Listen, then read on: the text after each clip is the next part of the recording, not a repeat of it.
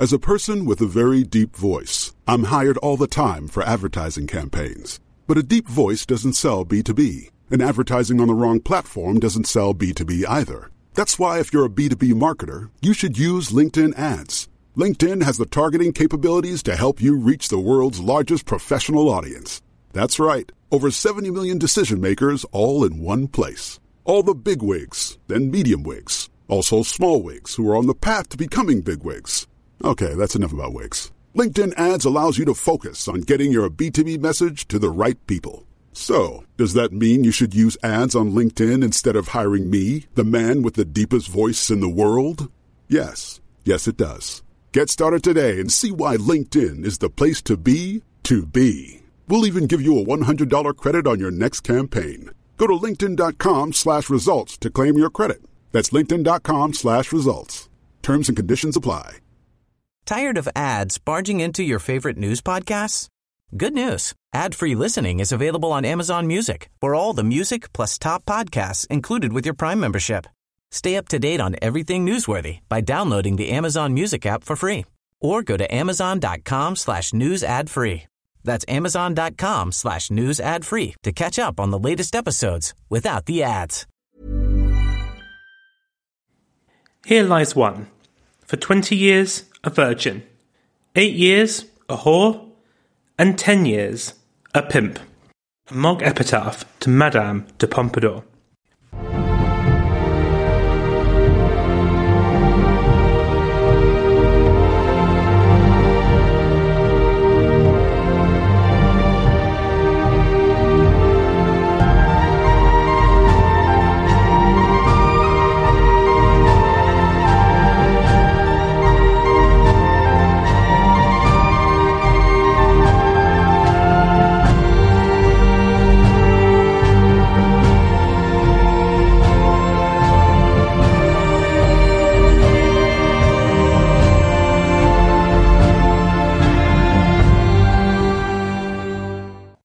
Hello, and welcome to the other half. Episode 5.13 Madame de Pompadour After Us, The Flood. A very happy new year to you all. Last time, Reinette d'Étiolles became Madame de Pompadour and Louis XV's official mistress. After struggling initially to satisfy the king's insatiable sexual appetite, she secured herself as a major power broker at Versailles, with her own salon and theatre spending vast amounts of money on property and possessions. Indeed, many at this time thought of her as the king's real chief minister. Along the way, she made a number of enemies among some of the king's oldest and most feckless friends. She saw off the Marquis of Argenson and the Count of Maurepas, but there were still plenty more snakes in the grass lying in wait. And, as we shall see, while the royal treasury could just about absorb the cost of all her activity, she was writing checks that her own body simply could not cash. But before we get going with this final installment in the story of Madame de Pompadour, I'd like to thank all of my amazing supporters on Patreon who keep this show going. If you would like to join them in supporting me and the podcast, head on over to patreon.com forward slash the other half podcast, where you can sign up for as little as a dollar a month. You can also follow the show on Facebook and Twitter, where we post some bonus content, adding more context to the episodes. To all my new listeners, welcome. To the rest of you, welcome back.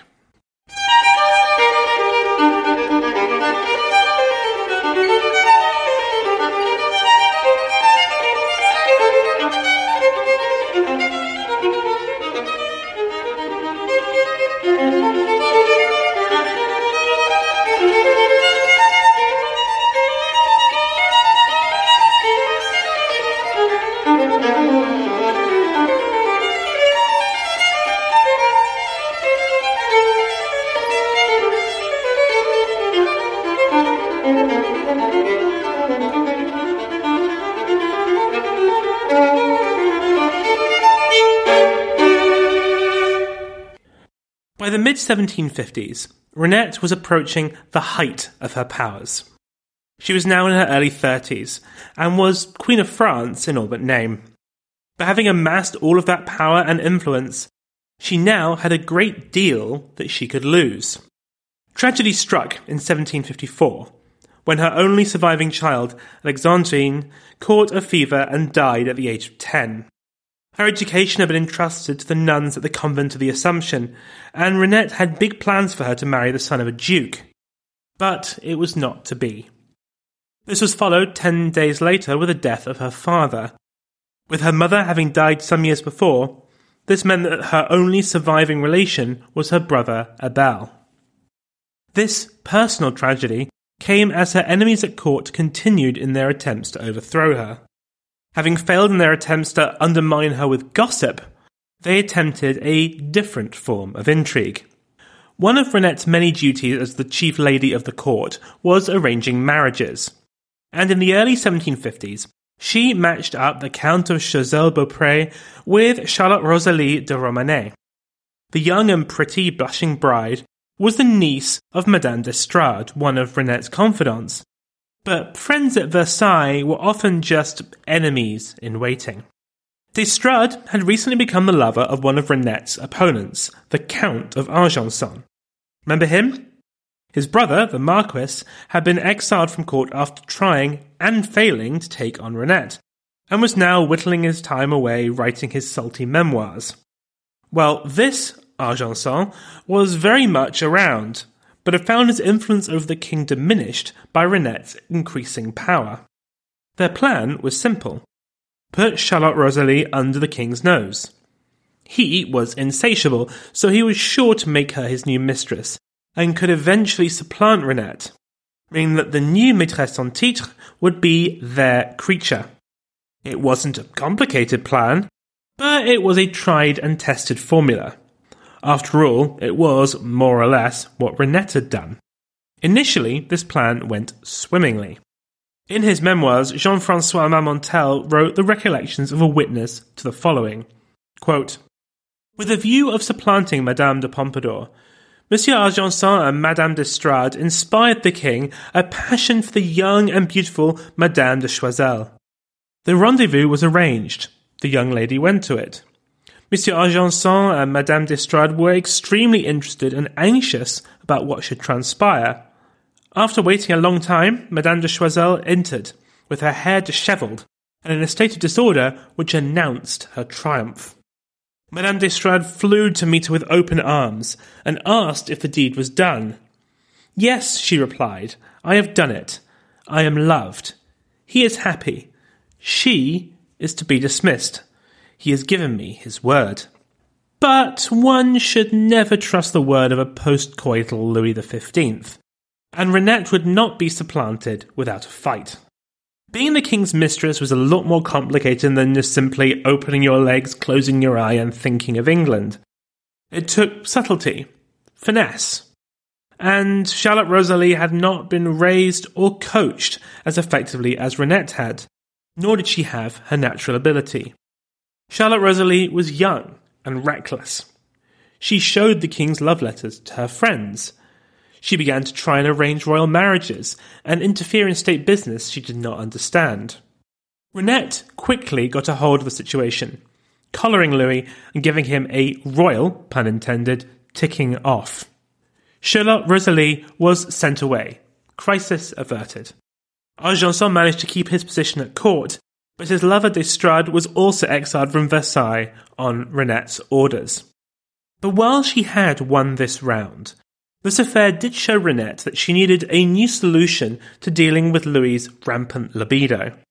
She had never been able to fully keep up with it, and by now the sexual part of their relationship was beginning to wind down. This was a dangerous moment for her. But instead of trying to move against the unstoppable force, she instead came up with an ingenious solution. The danger was not so much that the king would sleep with other women, that was pretty much a given. But that this woman would gain enough influence to challenge her. Therefore, Reinette had to ensure that these women that did sleep with the king were of low enough birth that they could not be accepted in Versailles, and could therefore be hidden away from where real power lay. The place chosen was Louis's hunting lodge in the Parc aux Cerfs, in the grounds of Versailles. Louis's people would trawl through Paris's theatres and artist studios to find beautiful, young, lower class women. They will be brought to the lodge, where they will be served by a small staff and be periodically visited by the king for sex. When they got pregnant or he tired of them, he would reward them with some money and perhaps an advantageous marriage. Some have characterized this lodge as being akin to a brothel, but in many ways it's more analogous to a harem, albeit on a much smaller scale.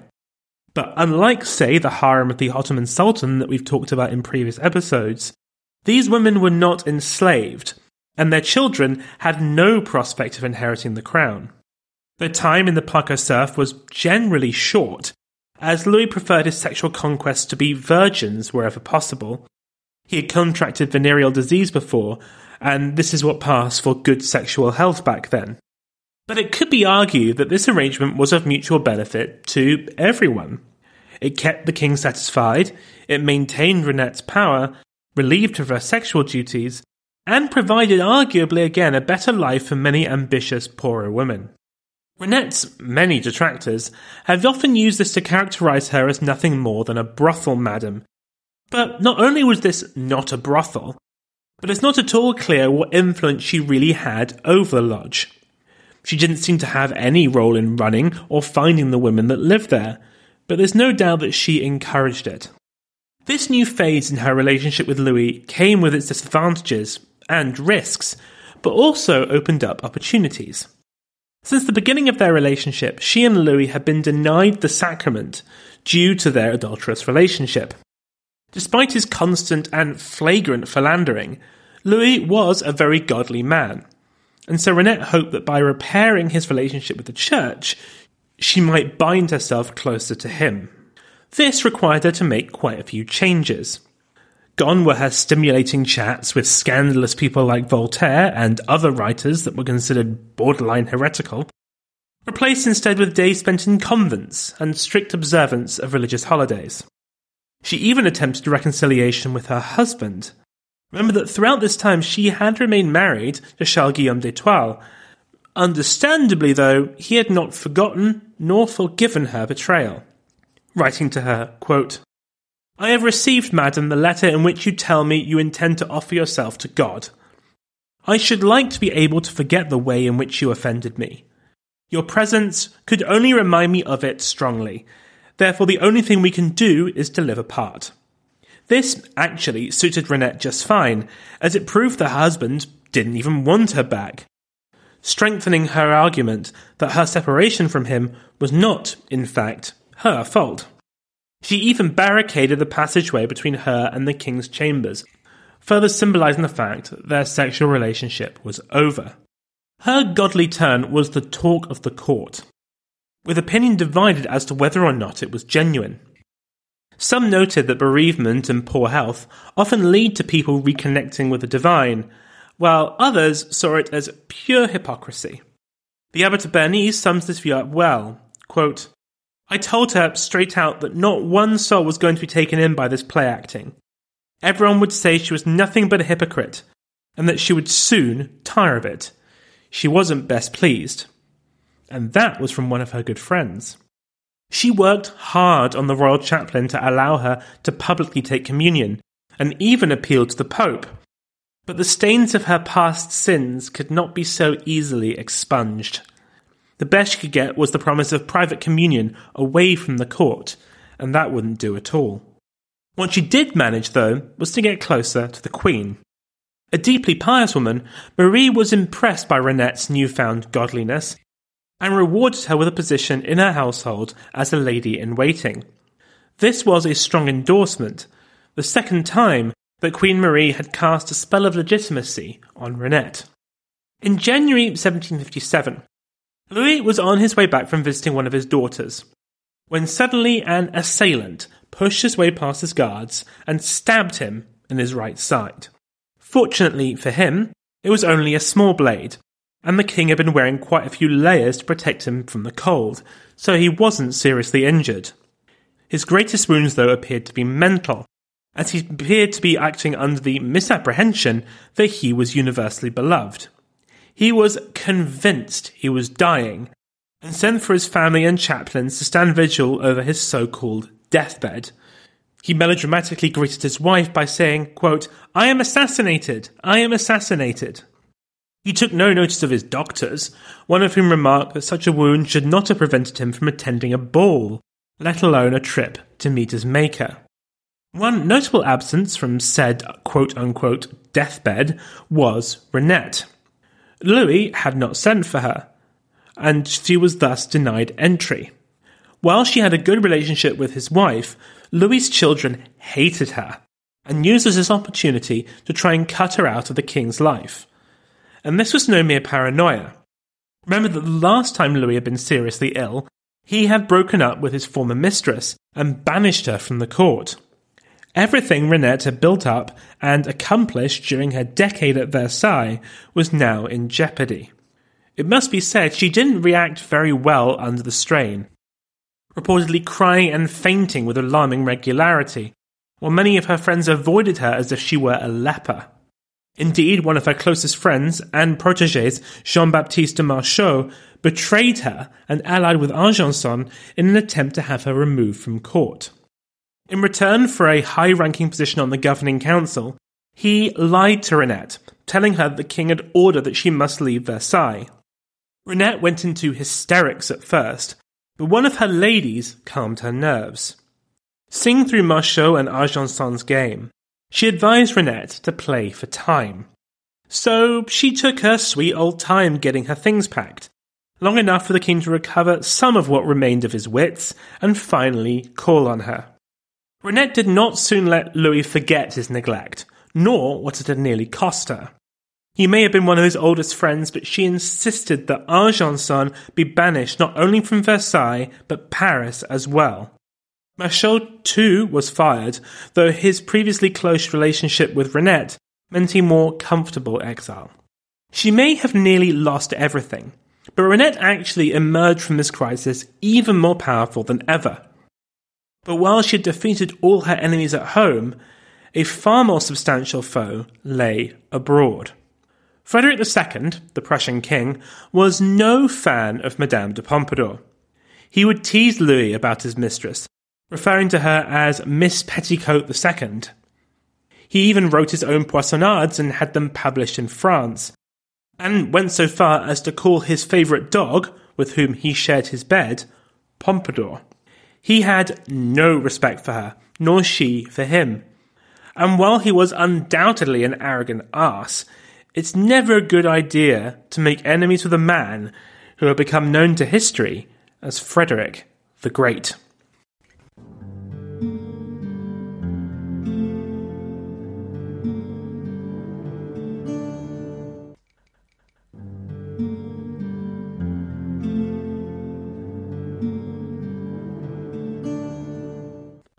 The Seven Years' War is sometimes called the real First World War. Armies clashed on every continent, from India to Ohio, Senegal to Silesia, and all over the high seas. It's one of the most important wars that many of you may never have heard of. The last great war of the Ancien Regime. For centuries, France had had two major enemies. Its naval and colonial foe, Great Britain, and the other great land power on the European continent, the Austrian Habsburgs. In the 1740s, a dispute over the Austrian throne led to the War of Austrian Succession, where France and Prussia, along with other allies, tried to prevent the accession of Maria Theresa of Austria, who was backed by the British. But while that war had now ended and Maria Theresa confirmed, each side reserved at least as much hatred for their allies in the conflict as for their former adversaries. Most notably, the Austrians blamed Britain for the loss of resource rich Silesia to the Prussians, while Frederick the Great eyed up the growing power of the Royal Navy, which compared favourably to the waning star of France. What we have now is a kind of precursor to the build up to the war more popularly called the First World War, as a series of alliances were created.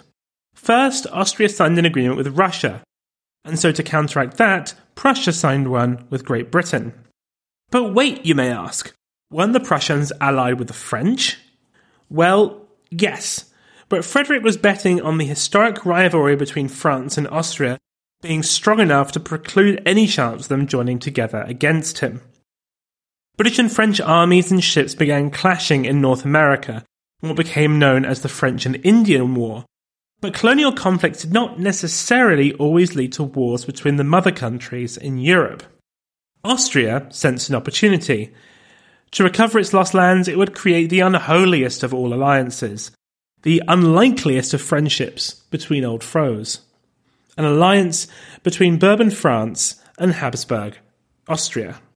Their chancellor, Count Wenzel Anton von Kaunitz, was an old friend of Reinette's. He had served as the Austrian ambassador to Versailles in the early 1750s and began laying the groundwork for this new alliance then. He also took care to observe how the Versailles court worked and how decision making was taken at the highest levels of French government. The lesson he took was that the best way to get things done was not to go through Louis's ministers, they were all ardently anti Austria, but to go straight to the king himself, who was more amenable. And how would he do that? Why go through his old friend, the woman who had the ear of Louis XV, Madame de Pompadour? He arranged for his new ambassador in Versailles, Georg von Starhemberg, to secretly pass Reinette a series of letters addressed to her from his Empress Maria Theresa. Her words were warm and friendly, a complete contrast to the ogreish insults of King Frederick. Reinette set up a meeting with Starhemberg and one of her allies, the Abbot of Bernis, at one of her summer houses. Now, the Abbot of Bernis seems like a lovely man, but he was hopelessly out of his depth as the foreign minister. What was called for was a man of tact, skill, and subtlety. He was not that man. Now, the details of this meeting are somewhat murky, as our best account for it comes from Bernis, who would have a complete 180 on this after the fact. At the time, he was all for the Austrian alliance, but in his memoirs, with the gift of hindsight, he would claim he was always against it, as it would only lead to war and destruction. This meeting was conducted with the utmost secrecy, with Reinette, Bernis, and Starhemberg all arriving separately and from different routes. Together, the three of them put their heads together and thrashed out a deal. It's worth pausing here to remark on just how extraordinary this is. Reinette was trusted by the King of France to negotiate a deal that would upend the whole continent and unite centuries old foes. It would be as if Hitler had sent Eva Braun to negotiate the Nazi Soviet Neutrality Pact with Molotov and Ribbentrop in 1939. She, a woman of relatively modest birth, who, let's remember, was not the Queen, was being recognised by the King of France and the Empress of Austria as the key to starting this alliance. She was there, in the room when it happened, when a deal was struck that would launch a revolution. The terms thrashed out were that should Austria or their German allies be attacked, France would come to their aid. And in the event of war between Britain and France, Austria would remain neutral. As a sweetener, the Austrian Netherlands, basically Belgium and Luxembourg, would be traded for the French possession of Parma in Italy. This would be formalised in May 1756 in the Treaty of Versailles, an agreement not as well known as the one signed 150 years later, but still vitally important to the course of world history. Along with the Treaty of Westminster signed a few months before between Britain and France, the continent's alliance systems had completely changed. A change so drastic it has become known as the diplomatic revolution. Old allies were now enemies, old foes, uneasy bedfellows. This, in France, did not go down well at all. In her biography of Reinette, Nancy Mitford describes their outrage this way quote, The French could not think it natural at all. Were they now to find themselves shoulder to shoulder with the killers of their uncles, fathers, and brothers? Was France no longer able to defend the German states against persecution? When the terms of the treaty were published, it was observed that France was obliged to go to the assistance of the Empire, whoever attacked it, while Austria was neutral in the Anglo French quarrel. Nothing had been done to prepare the French for the shock of suddenly finding themselves in the same camp as their erstwhile enemy. The people and their generals hated the alliance when it was made, and hated it even more violently when, after a few initial victories, French arms began to suffer a series of shocking reverses. About a month later, France essentially declared war on Britain by attacking their base at Minorca. Austria, as per the treaty, did nothing. But when Prussia invaded Saxony in August 1756, 24,000 French troops were deployed to its defence. Reinette has taken considerable flack for her part in the diplomatic manoeuvres that led to the start of the Seven Years' War. And while some of it is warranted, she has been made something of a scapegoat. She was an amateur in a world of professionals when it came to foreign affairs and diplomatic niceties. The men she surrounded herself with and promoted, especially the Abbot of Bernis, were often much the same. Indeed, her great blunder was in ensconcing herself and the blundering Bernis with a talented Austrian diplomat and assuming that they would come out on top. As it was, France was involved in a war on the high seas and on distant continents against the British, and a land war in Europe with the hated Austrians against the Prussians, who, a minute ago, had been their allies. It all started well enough. The French army under Marshal Estrees won victory after victory, while Frederick found himself under attack from Russia and Austria, at one point even threatening Berlin. But then, inexplicably, Estrees was replaced with Marshal Soubise. Well, perhaps not inexplicably, as he was one of Reinette's favourites. He was likeable and brave, but more at home in the comfort of Versailles than on the battlefield, particularly when faced with a tactical genius like Frederick. Soubise was in charge of a Franco-Austrian army at the Battle of Rossbach in November 1757, against a Prussian force led by King Frederick. Soubise outnumbered Frederick by more than two to one and had possession of the high ground. But by the time the day was done, more than 10,000 French lay dead for the loss of only a few hundred Prussians. It was Frederick's tactical masterpiece and an utter disaster for France. And the French knew who was to blame. One observer wrote, quote, Never was the public so inflamed against Madame de Pompadour as when news arrived of the Battle of Rossbach. Every day she received anonymous letters full of the grossest abuse, atrocious verses, threats of poison and assassination. She suffered the most acute grief and could obtain no sleep save from opiates. All this discontent was excited by her protection of Soubise. It is now she is said to have said to Louis the phrase for which she is probably best known Après nous, le déluge. After us, the flood, referring to the biblical flood. Frederick began to make a sport of trouncing French armies led by men often only in their place because they were friends of Reinette's. Bernis was finally let go as foreign minister and was replaced by the Duke of Choiseul, another close ally of Reinette, as he had her back during the intrigue of his cousin Charlotte Rosalie that I spoke about at the beginning of the episode. Now, actually, around this time, the Prussians were on the back foot, struggling to hold back the combined forces of Austria, France, and Russia, while France was holding its own in its colonial wars against the British. So, what was Choiseul's big idea? Invade England, because that has never gone badly for France before or since. This diverted French troops and attention from the action in Central Europe and in the colonies, all the while wasting men and resources France did not have. What followed in 1759 is known in Britain as the Annus Mirabilis, the year the tide decisively turned all over the world in its favour against France. From Quebec to the Caribbean, Germany to India, France suffered defeat after defeat, and it only got worse from there. When the war finally ended in 1763, she was bankrupt and humiliated. She had lost vast swathes of territory. In North America, she was stripped of everything east of the Mississippi. All but five small trading posts in India were lost, and the subcontinent became destined to be known as the so called jewel of the British Empire. On the continent, Silesia would remain Prussian, who had now emerged as one of the dominant land powers in Europe. Otherwise, nothing had changed. Territorially, Austria had lost nothing, but France had lost almost everything. Reinette took this very badly.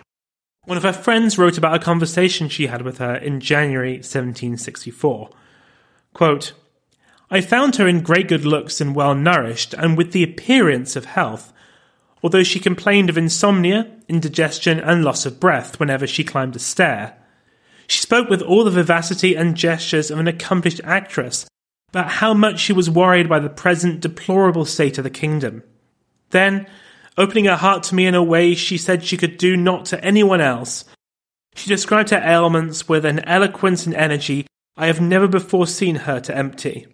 In short, she struck me as quite demented and enraged, and I have never listened to a more effective sermon to illustrate the miseries inseparable from worldly ambition. She seemed so wretched, and at the same time so insolent, so violently agitated, so burdened by her supreme power, that I left her presence after an hour of this conversation, with my imagination convinced that no hope remained to her except death. She was only 42 years old, and yet it seemed her time was running short. In February, while at one of her residences away from the capital, she was struck by a migraine so potent she could not walk unassisted. This then developed into pneumonia, which kept her bedridden for several days. She was not short of well wishers. She had developed a horde of contact supporters and coattail grabbers during her time. And while many of them, I'm sure, were genuinely concerned for her welfare, there was considerable self interest at play here as well. Their positions at court, government, and in the army were often a direct result of their relationship with her, and if she were to go, things could easily change. Louis XIV is famous for the phrase L'état c'est moi, the state is me, and while Reinette did not have quite that much power, it wasn't far off. She recovered well enough to return to Versailles in April, but that proved short lived. Her illness returned with a violent intensity. She called for her husband to say her last goodbyes, but he declined, citing ill health on his own part. Louis, the true love of her life, rarely left her side in those final days. Though once the last rites had been read to her, he was no longer allowed to be in her presence. Even her enemies put their ire aside. The Dauphin wrote to the Bishop of Verdun, quote, She is dying with a courage rare for either sex her lungs are full of water or pus, and the heart congested or dilated. It is an unbelievably cruel and painful death. She spoke her last words to a priest. As he made to leave the room, she said, quote, One moment, monsieur, we will go together. Not long after, she was dead. Much like Hortense Mancini, Reinette would not find immediate peace in death. There was a rule that no non royal dead body could remain in Versailles. So, no sooner had she breathed her last than she was unceremoniously placed on a stretcher, lightly covered with a sheet, and then carted off to one of her nearby residences. Two days later, she was taken to Paris for her funeral. Louis's servants tried to keep him from the windows to spare him the sight of his lover making her final journey. He, of course, could not go to the funeral. But he brushed past them and came to the balcony to watch it go past. It was a cold, wet, and windswept evening, and without a coat or hat, he was soaked through and freezing. Tears pouring down his cheek, he bitterly remarked, quote, A friend of twenty years, and this is the only tribute I am allowed to pay her. She died childless, so her possessions were, for the most part, left to her brother, her ladies, or to Louis. Abel Poisson was so overwhelmed by all that he had inherited that he spent the next two years selling most of it off, with the auctions becoming a regular fixture in Parisian social life. Louis, though distraught, did not linger long before acquiring a new mistress, Jeanne Bécu, better known to history as Jeanne du Barry. She was a daughter of a monk and a servant girl, but her beauty bewitched the king to such a degree that he raised her up to be his official mistress. She would remain so until his death. Hers is a remarkable story, but one for another time. Reinette was not well remembered in her own time. Her extravagance and role in the disastrous war that cost France so much lingered long in French minds, something only further hammered home during and after the Revolution, which came three decades later. Her very power and influence became her undoing, and she has taken much of the blame for France's decline, which rightfully should have sat with Louis himself, whose very indolence and laziness had allowed her to amass so much power in the first place. In the end, she was her own worst enemy. Her attempts to support her lover helped bring the country to a disastrous war, while her exertions to please her lover and do her duty wrought a mortal cost to her own health. But look at what she achieved. She fulfilled the prophecy that she would be the king's mistress, becoming arguably the most famous mistress that ever lived, and was with him until her final hours. He may not have been the greatest king, but as a lover and a friend, he was there until the end.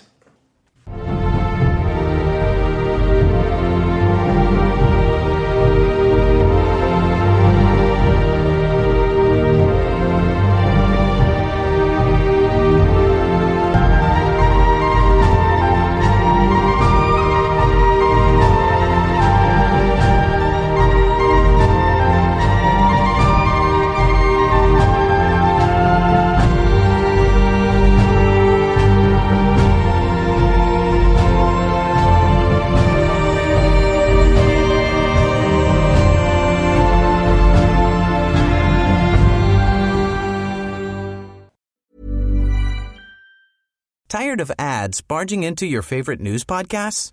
Good news. Ad-free listening is available on Amazon Music for all the music plus top podcasts included with your Prime membership. Stay up to date on everything newsworthy by downloading the Amazon Music app for free or go to amazon.com slash news ad free. That's amazon.com slash news ad free to catch up on the latest episodes without the ads. Join us today during the Jeep Celebration event. Right now, get 20% below MSRP for an average of 15178 under MSRP on the purchase of a 2023 Jeep Grand Cherokee Overland 4xE or Summit 4xE. Not compatible with lease offers or with any other consumer incentive offers. 15,178 average based on 20% below average MSRP from all 2023 Grand Cherokee Overland 4xE and Summit 4xE models in dealer stock. Residency restrictions apply. Take retail delivery from dealer stock by 4 1. Jeep is a registered trademark.